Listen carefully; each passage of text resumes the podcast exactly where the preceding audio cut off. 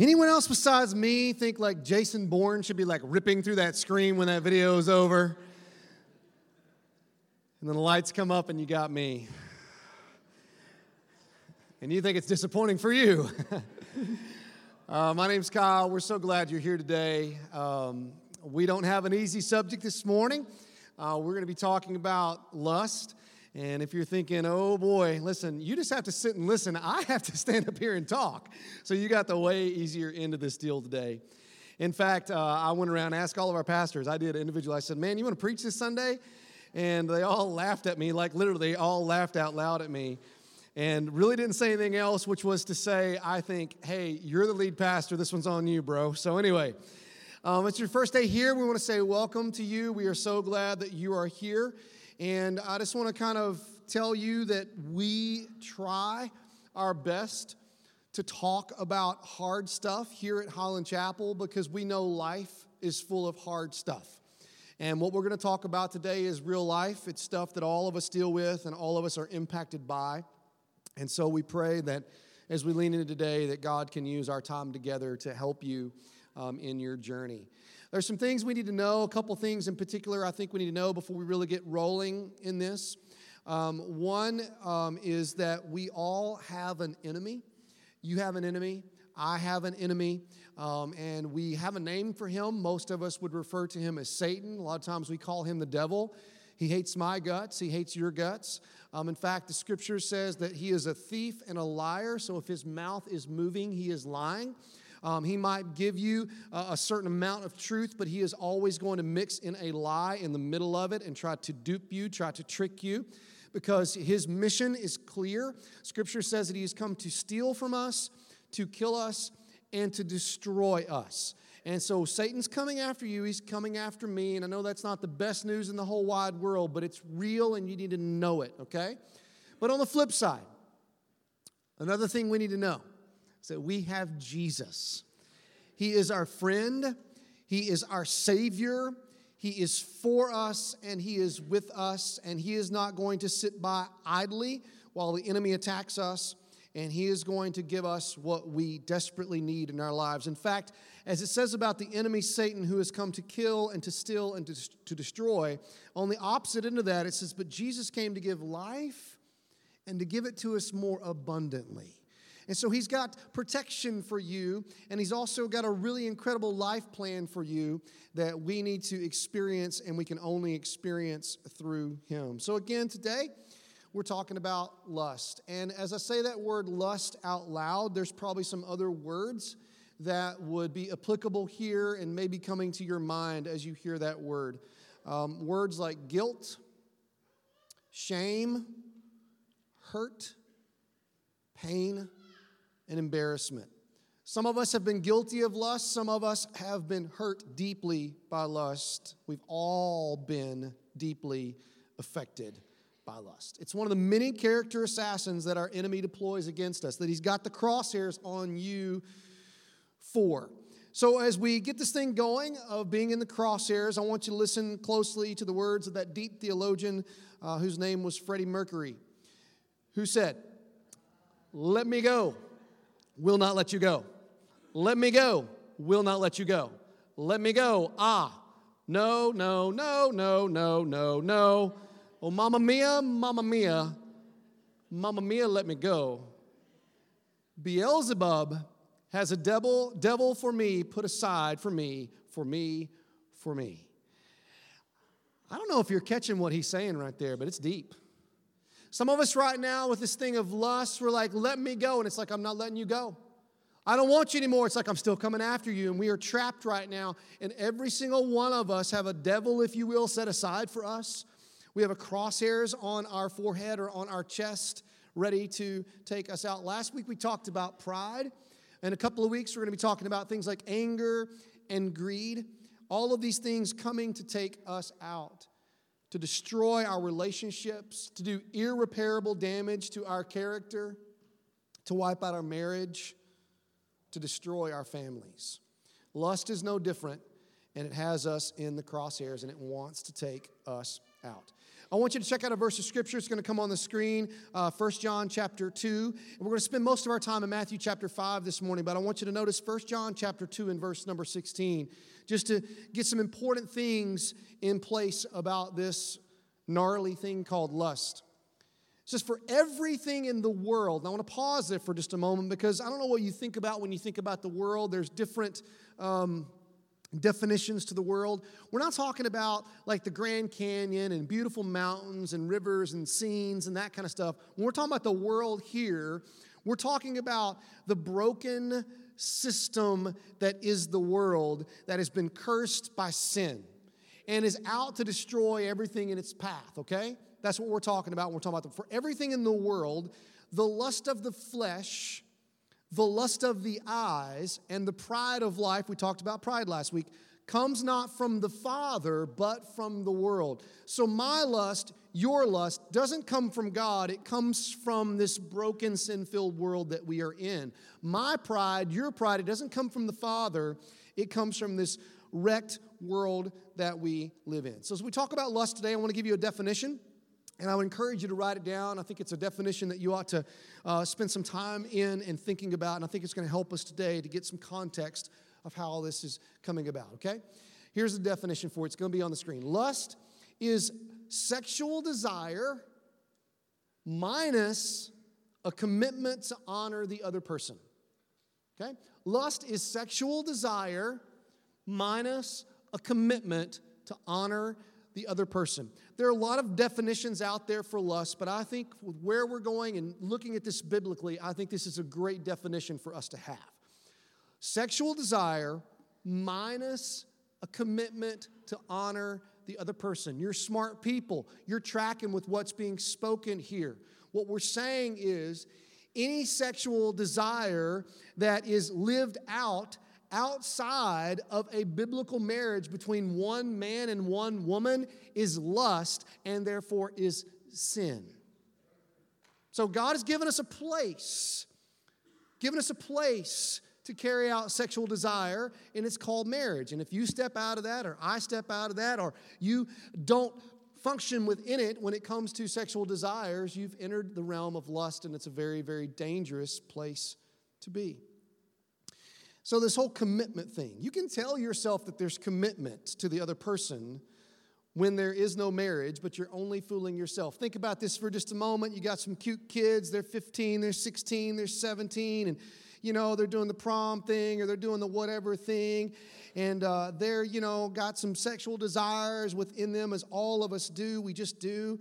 And, um, and so they're trying to figure this whole thing out, and, and they're kind of realizing there needs to be some commitment, commitment involved. So they're, there they are, 16, 17 years old, and they spit out three words three words that they think is expressing their commitment so that they can carry out their sexual desire and everything be cool.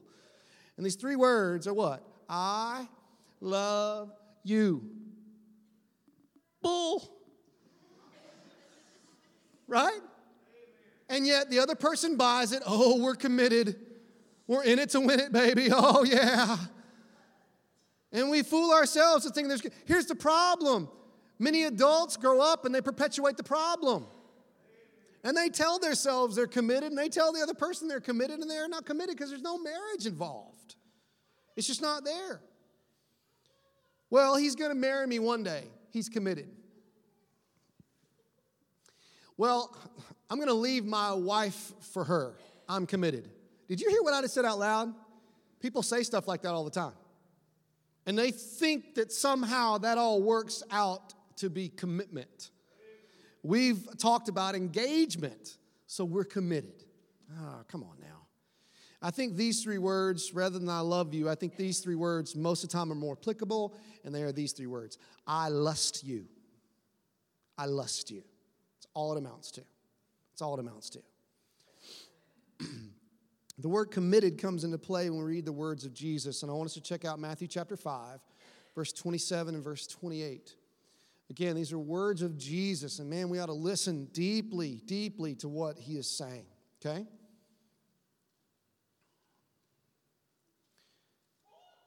If you need a Bible, there should be one in the seat in front of you underneath. You can grab one there, a black Bible. We'll be on page 802 there. It's also going to be on the screen for you. Matthew chapter 5 and verse 27. Jesus is teaching um, what we know now as the Sermon on the Mount. It was his first, like, let me sit down and just teach you.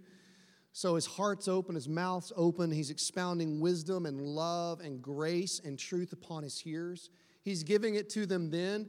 He's wise enough to make sure it gets written down and it gets um, all the way to us thousands of years later so that we can hear. And notice that he talks about this hard subject of lust in the middle of his sermon, Matthew chapter 5, verse 27. You have heard the commandment that says, and only pause for just a moment. He was talking to a group of Jewish people that grew up hearing the Jewish commandments of the Old Testament. He knew that they had heard the commandments. He knew they knew the Big Ten, if you will. And there was way more, but he knew that they knew these things. And it's very likely that most people in the room this morning have heard what he's about to say, but it's possible that maybe a couple people in the room this morning haven't heard what is about to be said. And so, what you're about to hear is a big deal. It is coming from Jesus, and you need to receive it for what it is, which is truth, and it's helpful, and it is part of what we need to implement into our lives. And here's what he says You have heard the commandment that says, You must not commit adultery. He's like, You've heard that, and you know that. Here's what he's saying You've got to be faithful to your spouse. You can only have sex with the person that you're married to. All of your sexual desires should go towards and be reserved for the one that you are married to. And some of you are like, wait a minute, hold up, hold up, I'm single. What do I do? What, I'm, I'm single. What, what, how does this work out for me? I got a word for you. Wait. That's hard, man. I know it's hard. But this isn't my idea, it's the idea of Jesus. And I know what you're going to push back with. You're going to say, nobody else is waiting. I will push back on you and say, not true. There are followers of Jesus who are taking serious the words of Jesus and the steps of Jesus, and they are waiting. Now, I would agree with you, most people aren't waiting. But you, if you're a follower of Jesus, you've been called by Jesus to wait with that until you get into marriage. He never said following me was going to be easy. How about this one? I'm married, but my spouse really isn't there for me. What do I do? Wait. Pursue them, love them, wait. Jesus goes on in verse 28 He says, But I say, anyone who even looks at a woman with lust has already committed adultery with her in his heart. Whoa, whoa, whoa, whoa, whoa, whoa, what? This is like really strong language. He's like kind of taking this to a whole nother level. What, what's going on here? Well, what I do know is going on here, he's trying to get our attention. He's trying to make sure that you know and I know that this whole lust thing, this whole sexual desire being carried out outside of marriage is a very, very dangerous thing. So pay attention to me, he's saying. Listen to what I'm saying right now. What you're toying around with, this assassin called lust, it's incredibly, incredibly dangerous.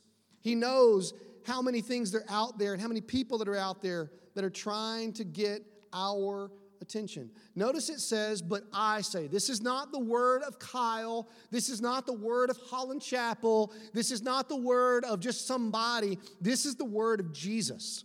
And he says, here's what I say, okay? Jesus says. Who is Jesus? Jesus is God. Jesus is our Savior. Remember who He is. Jesus is the one who died for us. Think about this. He's forgiven you of all of your sin. And if you're a believer, you are forgiven. He didn't forgive you so that you just go on about doing whatever you wanted you to do, you want to do. He forgave you so that you could be different. He is for us, not against us. He wants what is best for us. We can trust Him. We should trust him. We should always listen to him. And notice what he says in verse 28 But I say, anyone, sounds like he's talking to anyone. So he's talking to me, he's talking to you, he's talking to your kids, he's talking to your grandma. Oh, weird thought, dude. I know. I, I, I know. Here's what I'm saying. Listen to me. Here's what I'm saying. Young he's talking to you. Not grown, he's talking to you. Should be grown, He's talking to you. You're in the middle of kind of your, your life right now, He's talking to you. You've reached the retirement stage, He's talking to you. Man, woman, boy, girl, doesn't make any difference. He's talking to you. You're at college right now, He's talking to you. You're in junior high right now, He's talking to you. You're in the prime of your life, He's talking to you. He's talking to you. He goes on to say, But I say, anyone who even looks, so he's making this connection for us that what's happening in our hearts and with our lives is, is very much so tied to our eyes. He makes this connection to be careful what you look up, look at, or look up. Um, I grew up singing this little song, maybe you did too. Oh, be careful, little eyes, what you see. Oh, be careful, little eyes, what you see. It's a good song. And some of us aren't being careful. I think there's a lot of prophecy in this passage of Scripture. He was talking to a group of people who did not have the availability that we have today. He was talking to people who wore robes that started here and went down to here, right? He was talking to a group of people who, most of the time, the woman's head in the group or the women's heads in the group, they would be completely covered. Like the uncovering would not necessarily be there very often. And he was talking to their eyes then, but I'm here to tell you, he's talking to our eyes today. We have more access to anything that we want to, can, should, shouldn't look at than ever before. It's in your pocket right now, or it's in your hand right now. It's just there. And I think when he spoke this, he knew that he was talking to people like you and I who were going to have incredible access to look at anything or anyone anytime. And he's saying, listen, you can't be doing that. You just can't be doing that. If there are parents in the room right now and your kids are in here and you're wondering if we're going to go too far with this conversation this morning, I'm just going to go ahead and tell you on the front end, we're not going to go too far. Uh, for instance, um, if your kid is in here and they can understand the words that I'm saying, I'm not going to say anything this morning that they have not heard, been exposed to, or experienced in some shape, form, or fashion already. In fact, if you're a parent and you've given your kid a phone, you have given them access to everything that is out there. And I'm not saying that to make you feel bad, I'm just saying like they have access. Hopefully, you're locking that thing down and you're being incredibly careful, and hopefully, you got accountability with that thing. But I'm just telling you, my kids who kind of hate me right now because I won't give them a phone, like all the time, like, when you give me a phone, man, like, give me a break, dude. You know, anyway, I won't give them a phone. But here's the thing my kids don't have a phone, but I'm smart enough to know that all of their friends do. Hey, come over here and check this out. Like on the playground at school, hey, check this out. School hasn't even started yet. Look what I got. Whoa, all of it right there, right? On guard all the time. And some of you are adults and you've got these devices and they have become your vice and they've gripped you and they're holding you and it's got you. And Jesus knows that. And so he's speaking into this. He's teaching us, he's warning us, he's pleading with us for our sexual purity. Why? He knows it's an assassin that can and will take us out. Think about this for a moment. If you know that someone's an assassin, you gonna have dinner with them? If you know someone's an assassin, hey man, let's meet up for coffee. If you know someone's an assassin, hey, here's all my personal information. Home address right up there. Yeah, and here's our work schedule. Uh, you gonna give them access in your life? Absolutely not. Listen, lust is an assassin. Sometimes it comes to you in the form of a person and you're hanging out with it and it's going to destroy you. And Jesus is saying, He's pleading with you, don't, don't do it. So, with that, I want to get to our big idea this morning, and that is this, okay? We must get rid of lust because it is not just. That's good, and that rhymes, doesn't it? Y'all catch that rhyme? I worked hard on that rhyme. In fact, while I was working on it, we must get rid of lust because it's not just. I was thinking about some other words that rhyme with it. The word that I just kept coming back to, I couldn't fit in there, but maybe needs to be fit in there was the word cussed. I don't know. Anyway, um, that wasn't funny for some of you. I don't know why I found that to be funny. I just found it to be one word. Anyway, we must get rid of lust because it's not just. Now, I want to add to that, okay? I want, I want to take this a little bit further.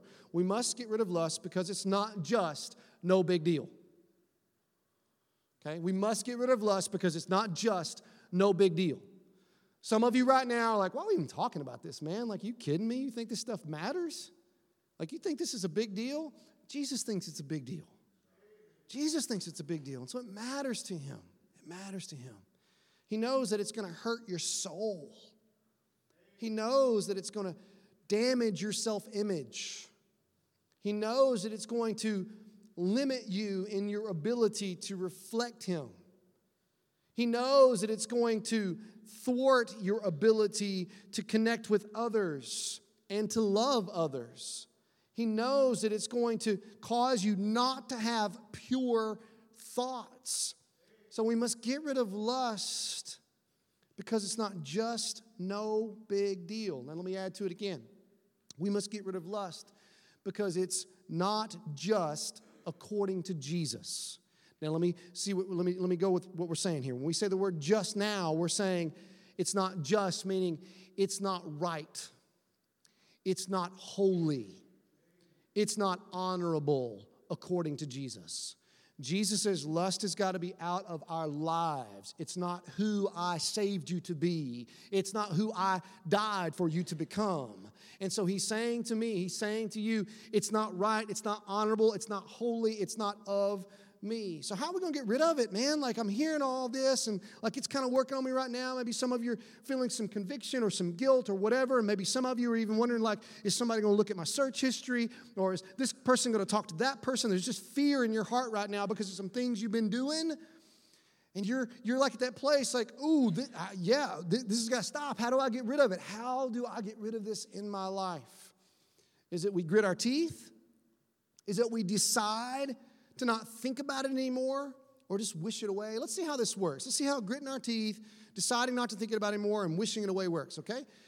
If you work with me here, and here's what I know when I ask people to do this, they know I'm almost done with my sermon. I'm not almost done with my sermon. I'm gonna ask you to close your eyes, okay? We're not almost done with the sermon. Close your eyes. Nobody looking. Nobody's gonna creep up on you or anything like that. Nothing like that, okay? Close your eyes, okay? Close your eyes. Now, with your eyes closed, I want you to not Please do not think of a pink elephant. Okay? Just don't, don't, don't get that image in your head. Don't go over there. Grit your teeth if you have to to get rid of that picture. Okay? Whatever you have to do to get that pink elephant out of your head. Decide right now that you're going to not think of it anymore. If you want to wish it away, try right now to say, I wish I don't think of a pink elephant. Like, try, try, try, try, try, try, okay? All right, now open your eyes. How'd that work out for you? How many of you in the room, like, you were able to think of an elephant, but it wasn't pink? Or you just kept the color pink in your head, but there was no elephant? Or you just couldn't get rid of it all? And then you open your eyes and doggone it if it wasn't there. What we just got was a taste of reality. Okay? The images, the opportunities, it's in front of you all of the time. Some of you watching a ball game yesterday, right? You're like watching a ball game. You're like, really? That's the commercial going to come on right now? I'm not trying to think about this stuff right now. And there it is. You're trying to buy toothpicks on Amazon. They're advertising all this over here. You're like, really? Right now? Come on, man. Come on. The pink elephant always in front of us, and we try to grit our teeth. We try to decide not to think about it. We try to make wishes. Maybe we've even prayed a lot of prayers, and it's just still there. How are we going to get rid of it? Some of you right now, you are bound up in impurity. Like right now, it's just got its grip on you. Like it, it wasn't but just last night that you were looking, you were lusting, you were touching, you were doing. It's just, it's got you. You got some plans coming along like that over here and over there. And it's just, it's got you. Some of you right now are on the verge of blowing it big time you are considering doing things that are ungodly and unholy, and in your mind somehow you've, you've figured it all out that it can work out and you're going to be okay. And in this moment, though, you recognize that. You don't want that. It's not who you want to be, it's not where you want to go. And so, how, how do you get out of it? Let me give you three steps that are going to get you on the pathway to freedom. They're not magic, um, they're not all inclusive, but they're three huge things that I think that if you'll take these steps, you're going to find yourself getting a picture of what freedom looks like and where it comes from, and potentially can be able to experience it. Number one, you got to admit your weakness. You got to admit your weakness. You got to be honest with yourself, first of all, that, man, this is an area where I could go down. This is an area where I'm weak. This is an area where I am susceptible. This is an area where I see the laser on my chest a lot. Okay? You got to admit your weakness, and here's how we admit our weakness. First of all, talk to Jesus. Okay? Talk to Jesus. You're not going to tell him anything he doesn't already know, but you need to tell him what he already knows. He needs to know that you know. He needs to know that you're aware. He needs to know that you're in this thing with him. He needs to know that he didn't die in vain and you're just, you know, la, la, la, la, la, going through life and you don't care what happens to you anymore and you're going to get taken out. He's like, that's not why I died for you. I died for you to give you life, to protect you, and to give it to you more abundantly. Like, talk to me, talk to me, get with me. You need to talk to Jesus about this very thing, in particular this morning about lust. You need to talk to Jesus. Maybe some of you in the room, you're like, I've talked to Jesus. Like, in fact, in the last month, I've talked to him about a hundred times about this very thing, and I'm still stuck. Well, let's go a little further with this, with the plan of Jesus for us, okay? You need to talk to Jesus, and we're going to take it a step further. This is where a lot of you stop short. You need to talk to someone who is like Jesus. Brought some flesh and blood in this, didn't I?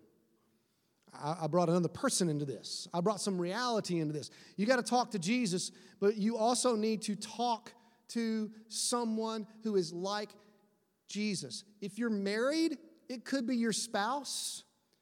But listen, if it's not your spouse, guys, it needs to be another dude, and ladies, it needs to be another lady.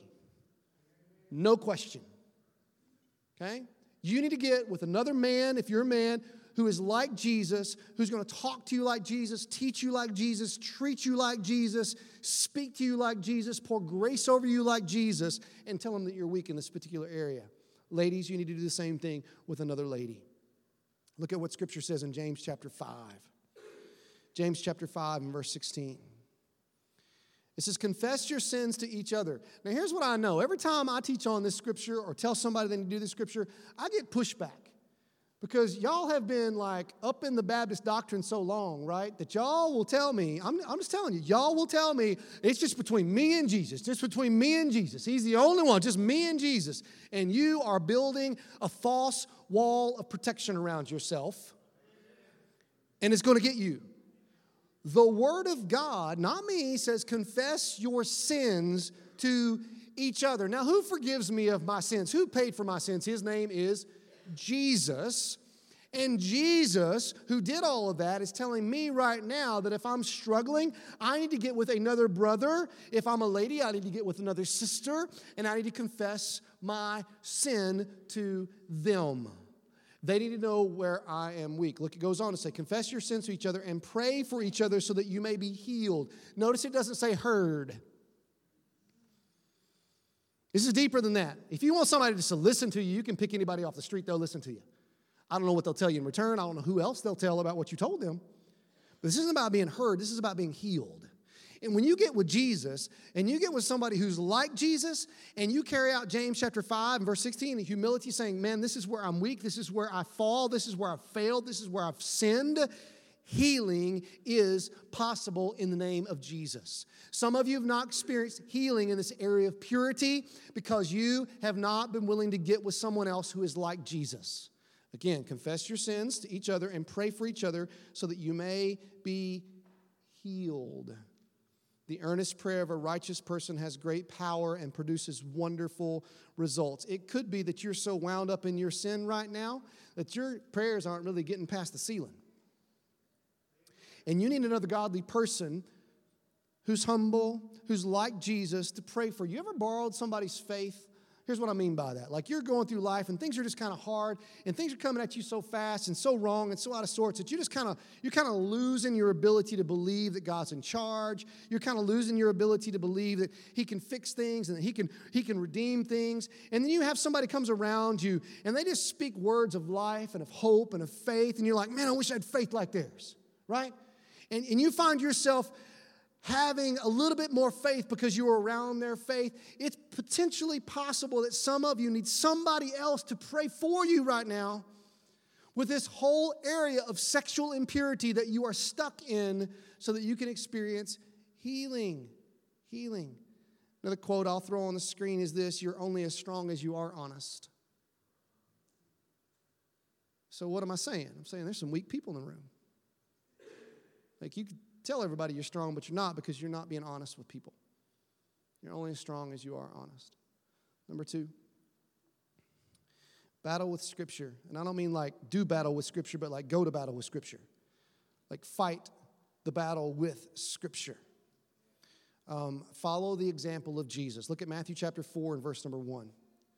Matthew chapter 4 and verse number 1. It says, Then Jesus was led by the Spirit, that's the Holy Spirit, was led into the wilderness to be tempted. Whoa, look at that, tempted there by the devil. Now, there's a lot going on here, but I want to encourage you a little bit to notice a couple things.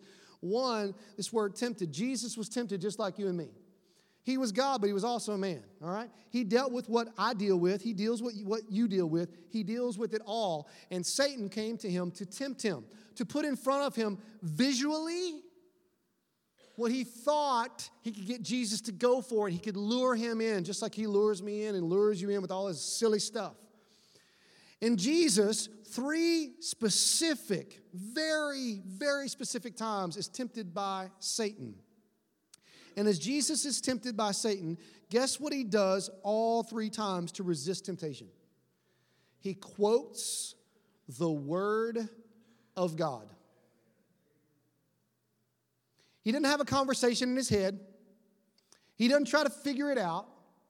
He doesn't try to justify it. He doesn't try to make sense of it all. He quotes the Word of God. If Jesus needed to quote the Word of God to resist temptation, whole yes, you and I need to quote the Word of God to resist temptation. Last month, we talked about being in rhythm, and one of the rhythms we need to be in is in the Word of God. It's not so you can check a box and everybody will think you're a good Christian because you read your Bible today. We're talking about life and death here. You need the Word of God in your life to protect you from being assassinated by the assassin of lust. You need to speak the Word of God into these situations, the power of the Word of God into these situations. Man, you got to put on the armor of God. You need to remember who you are. Put on the, the helmet of salvation. This comes from Ephesians helmet of salvation, the breastplate of righteousness, knowing that, you know what? That dot is right on me right now, so I'm going to put the breastplate of righteousness on me, the shoes of the gospel, the sword of the Spirit, which is the word of God. Go to battle with that thing and put the belt on. Why do you put the belt on? To keep your pants up.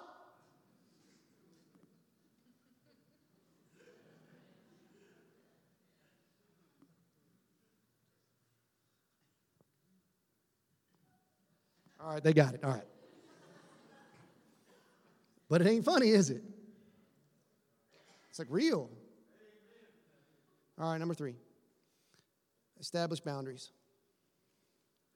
We call this making decisions ahead of time. Um, if I was uh, doing what I was doing about 20 years ago, talking to students all the time, uh, I would say something like this, all right? There'd be a lot of different ways I'd put it, but I would say something like this. I'd say, like, don't wait till you're in the back of the car to make a decision. Decide now to not get in the back of the car. All right, there's adults in the room. Don't wait till you're in the back of the car to make a decision. Decide now to not get in the back of the car. Or whatever it is that, that represents for you in which you find yourself weak and susceptible to temptation. Make decisions ahead. Look at Proverbs chapter 22, verse 3. Proverbs 22, verse 3, gonna come on the screen here for you, I think. A prudent person, a wise person, foresees danger and takes precautions. I'm standing on a railroad track. I kind of hear a rumbling down the way. I hear a toot toot. I think it's coming for me. I'm a wise person. I'm going to step off the railroad track. A simpleton or a foolish person goes blindly on and suffers the consequences. A train will obliterate you, lust will too. And some of you, you are like on the train tracks right now, and you're like, oh, I think I can wait to the last second, and this is to be fun, and I'll jump out of the way. I can tell you stories. Don't do it. Don't be foolish. Make decisions now. Well, what kind of boundaries are we talking about? Well, I could talk to you about some of the boundaries that I have in my life, but here's what I know. Um, my stage of life and who I am and where I'm weak and when I'm weak is not necessarily where you are in life and where you're weak and when you're weak. You've got to come up with these. Again, you need some godly people in your life, like we were talking about earlier, to help you set these boundaries so that you can be protected. And some of them are like just there, like just obvious, like they ought to be there, but you need to make sure that they're there. You got to have them. So let me ask you a few questions to help you begin the thought process of what boundaries look like for you, okay? Question number one, coming on the screen for you. Where, where are you weak? And I could put it this way when are you weak? Where and or when are you weak? Where you're just not spiritually, you know, you, just know that there's this time over here and there's this thing over there and there's this big project that's going to happen at work or happens every year and whatever. And as a result, you're just kind of drained. You're just kind of weak. You're not on point. You're physically, emotionally just kind of drained and you are weak. Where and when are you weak? You better be on high alert during those seasons. And you better have some people around you who are on high alert as well. Next question, very similar, just a little bit different, but that is this. Where and or when are you vulnerable? When is it that you tend to just kind of relax a little too much? You just kick back just, and you just kind of think, man, right now I'm good. And I'm so relaxed and it creeps up on you and you know it's coming and you just you just stay on the railroad track and you, you just need to recognize that and get off where and when are you vulnerable next question when are you most likely to get caught in the crosshairs that could destroy what you treasure most man there's a lot in this question and i just want to pick a couple things out uh, when are you most likely to get caught in the crosshairs that could destroy what you treasure most first thing you got to answer is what do i treasure most what is it at the end of the day that I just cannot lose? I cannot give up. If your answer is, well, what I treasure most is myself, then you're going down. And you're going to go down hard. If you're married, your spouse ought to be on that list. I'm going to say that one more time. If you're married, this is when you should, mm-hmm, amen, uh-huh. If you're married, your spouse should be on that list. Yeah, that was terrible. I don't know if y'all scared right now or what. Um, if you got kids and you think they're not involved, you think they're not going to be affected. There's some people in the room tell you, yes, they are. Thank you, little man. I don't know what he's speaking from there, but he knows what he's talking about. Out of the mouth of babes, right? And you might want to think about there's little, those little those little mouths. Man, I'm telling you, what do you treasure most? I, I just think as believers, Jesus and our relationship and our witness for him ought to be high, high on the list. I'm going to say that one more time. As believers, that's like a Sunday school, like toss it up. As believers, Jesus ought to be on our list. Thank you. Whew, man, y'all scared me this morning. All right, when are you when are you most likely to get caught in the crosshairs? When's that moment for you? And have you thought through, like, no matter what, I'm not giving this up and I'm not giving that up. And I'm not going there and I'm not doing that. And that's not worth it. Because if you wait till you get in the moment, you will figure out some goofy way. How do I know this? Because I'm goofy too. I can convince myself of anything if I'm not careful that it's okay, that it's all right, that I'm going to get away with it, that nobody else is going to know or find out, and it's all a lie. It's all a lie. Okay? It's all a lie.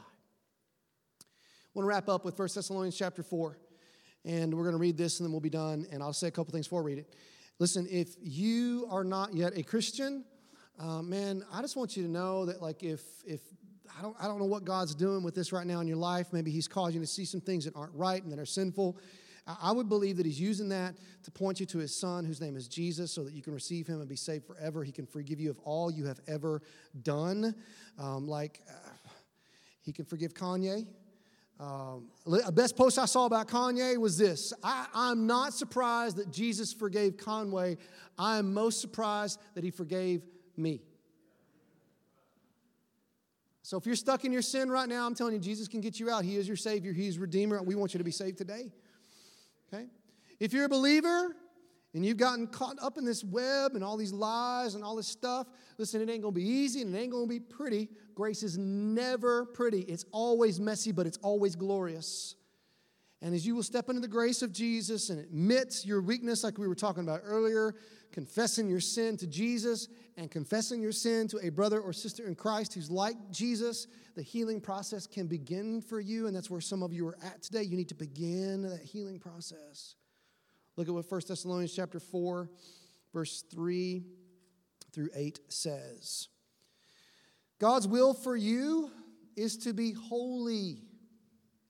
So stay away from all sexual sin. So if there was any question in your mind that this stuff only applies to like married people, it applies to everybody married, single, divorced, it doesn't make any difference. Here's what the Word of God says stay away from all sexual sin. Then each of you will control his own body and live in holiness and honor, not in lustful passion like the pagans who do not know God and his ways. Never harm or cheat a Christian brother in this manner by matter by violating his wife, for the Lord avenges all such sins. Whoa as we have solemnly warned before you, warned you before. Verse 7 God has called us to live holy lives, not impure lives. Therefore, anyone who refuses to live by these rules is not disobeying human teaching.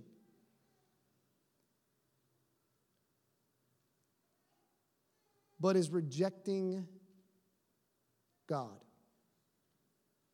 who gives you his Holy Spirit. Let's pray. Father, we bow before this morning. Wow, I need your word. I need your spirit. I need your help. And on behalf of your people, I'm just going to say we need your word, we need your spirit, we need your help.